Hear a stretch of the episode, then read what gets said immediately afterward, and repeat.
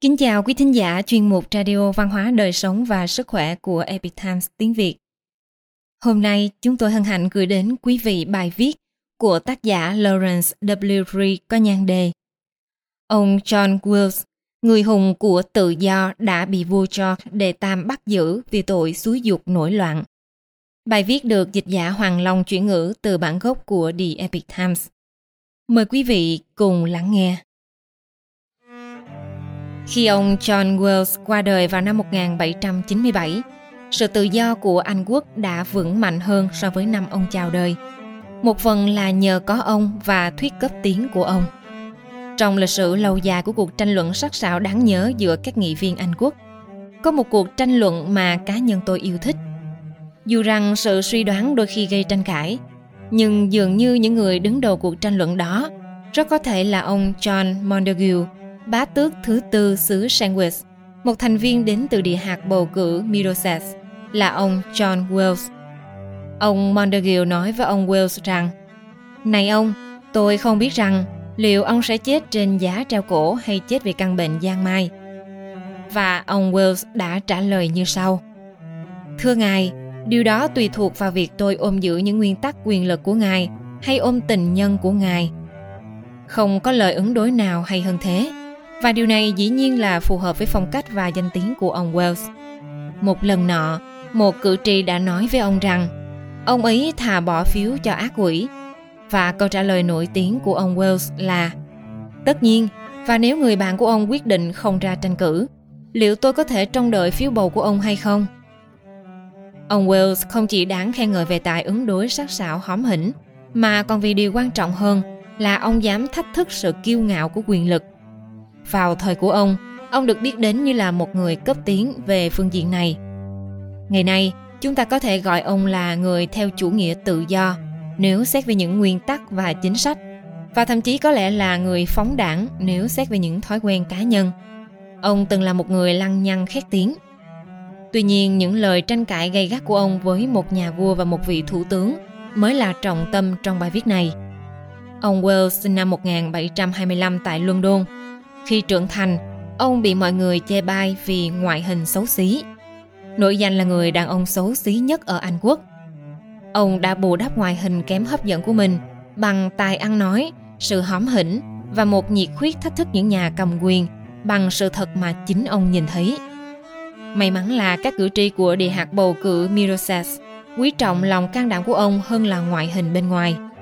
Ông tận dụng sức lôi cuốn của mình để tranh cử vào Hạ viện như là một người hết lòng ủng hộ cựu thủ tướng William Pitt Và giống như ông Pitt, ông Wells trở thành một người kịch liệt phản đối cuộc chiến chống lại các thuộc địa ở Bắc Mỹ của vua George đệ Tam. Người kế nhiệm của Thủ tướng Pitt vào năm 1762, bá tước xứ Bute của Scotland đã chọc giận ông Wells trong suốt nhiệm kỳ thủ tướng ngắn ngủi của mình. Vị bá tước xứ Bill đã đàm phán đề ký một hiệp ước kết thúc cuộc chiến 7 năm – đây là cuộc chiến tranh giữa Pháp quốc và người Mỹ bản địa trên đất Mỹ, mà ông Wells cho rằng hiệp ước này đã nhượng bộ quá nhiều cho Pháp quốc. Đồng thời, ông Wells cũng đã phản đối kế hoạch của bá tước xứ Peel đánh thuế những người dân Mỹ để chi trả chi phí cho cuộc chiến tranh này. Trong một bài diễn văn do bá tước xứ Peel viết vào tháng 4 năm 1763, vua George đệ Tam đã công khai ủng hộ các chính sách của vị thủ tướng này. Ông Wells đã thẳng tay đáp trả trong ấn phẩm The North Britain của mình Đoạn mở đầu ấn phẩm đã nhắm trực tiếp vào bá tước xứ Peel. Ấn phẩm The North Britain đã kiên quyết phản đối một vị thủ tướng độc đoán, ngạo mạn, bất tài, bạo ngược và đồng thời ấn phẩm cũng sẵn sàng phụng sự đất nước của mình nhằm chống lại chủ nghĩa Sir Brian ba đầu này. Thật tình cờ, từ Sir Brian này có liên quan đến Sir Brus, vốn là một con chó săn ba đầu hung dữ trong thần thoại Hy Lạp canh giữ cổng địa ngục của thần Hades. Mặc dù ông Wise đối đại với nhà vua tốt hơn một chút, nhưng ông than vãn rằng vua George đệ tam đã dùng thanh danh của mình để chấp thuận cho những dự luật đáng ghê tởm nhất. Ông Wells tuyên bố rằng các điều khoản trong hiệp ước hòa bình này đã kéo dài theo sự khinh miệt của toàn thể nhân loại dành cho các nhà đàm phán tồi tệ của chúng ta. Ông mạnh mẽ ám chỉ vấn đề quan chức tham nhũng khi viết rằng chúng ta phải gánh chịu rất nhiều khoản chi phí không cần thiết chỉ vì để gia tăng quyền lực của nhà vua – đó là để tạo ra nhiều công việc sinh lợi hơn cho những nhân viên của thủ tướng. Ông Wells đã đưa ra kết luận khiến nhà vua xem đó như là một mối đe dọa không kiên dè. Đặc quyền của nhà vua là sử dụng các quyền hạn trong hiến pháp đã được giao phó theo cách khôn ngoan và có suy xét, chứ không phải theo sự ưu ái mù quáng và thiên lệch. Đây chính là tinh thần hiến pháp của chúng ta. Người dân cũng có những đặc quyền của họ và tôi mong rằng chúng ta sẽ luôn khắc ghi lời của tác giả Ryden. Tự do là đặc quyền của thần dân Anh quốc. Vua George đệ tam cảm thấy bị xúc phạm. Nhà vua đã ra lệnh bắt giữ ông Wells và hàng chục người ủng hộ ông với tội danh phỉ báng.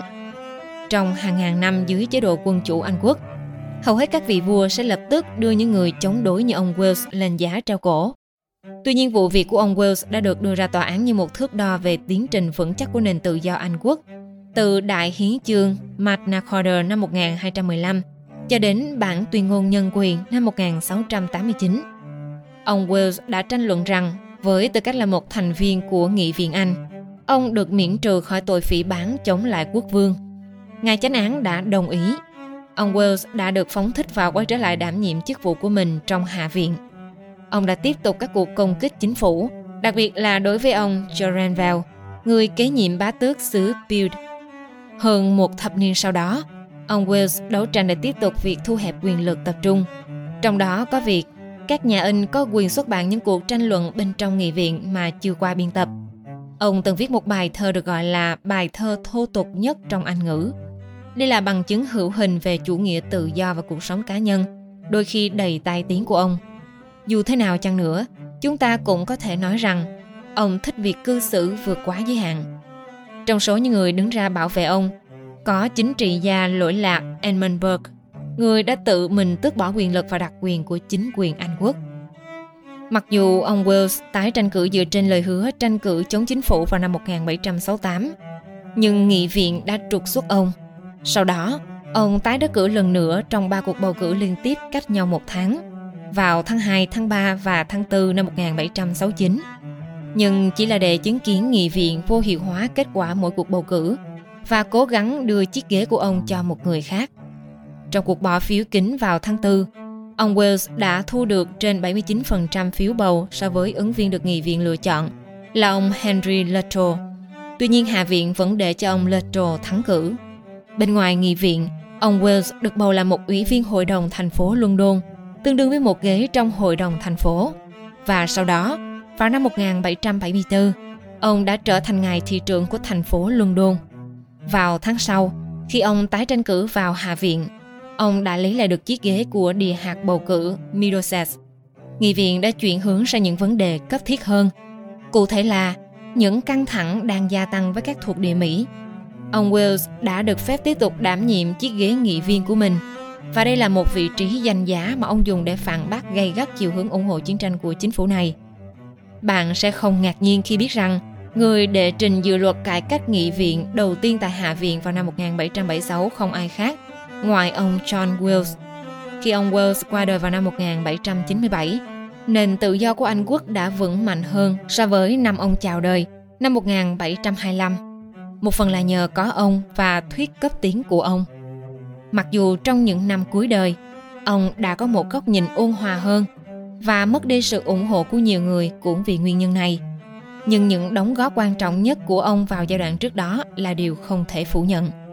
Ngày nay và tại nhiều nơi khác, cũng như vào thế kỷ thứ 18 tại Anh Quốc, những người yêu quý tự do đều phải thừa nhận và trân trọng những người đã đứng lên phản đối chính phủ. Hai thế kỷ sau khi diễn ra sự kiện nêu trên, Tổng thống Ronald Reagan đã nói rõ một sự thật mà tôi nghĩ rằng ông Wells cấp tiến sẽ hoàn toàn đồng tình. Tự do sẽ biến mất trong vòng một thế hệ. Chúng ta không truyền thừa sự tự do này cho con cháu chúng ta thông qua huyết thống. Sự tự do đó cần phải được đấu tranh để có được được bảo vệ và được trao lại cho con cháu chúng ta để các thế hệ sau này làm điều tương tự. Hoặc là một ngày nào đó, chúng ta sẽ dành những năm tháng cuối đời mình để kể cho các con và các cháu của chúng ta nghe. Hoa kỳ từng là một đất nước như thế nào, nơi mà người dân đã từng có được sự tự do. Quý thính giả thân mến, chuyên mục Radio Văn hóa Đời Sống và Sức Khỏe của Epic Times tiếng Việt đến đây là hết. Để đọc các bài viết khác của chúng tôi, quý vị có thể truy cập vào trang web epictimesviet.com Cảm ơn quý vị đã lắng nghe, quan tâm và ghi danh theo dõi kênh. Mến chào tạm biệt và hẹn gặp lại quý vị trong chương trình lần sau. Kính chúc mọi điều bình an và tốt lành tới quý vị cùng người thân.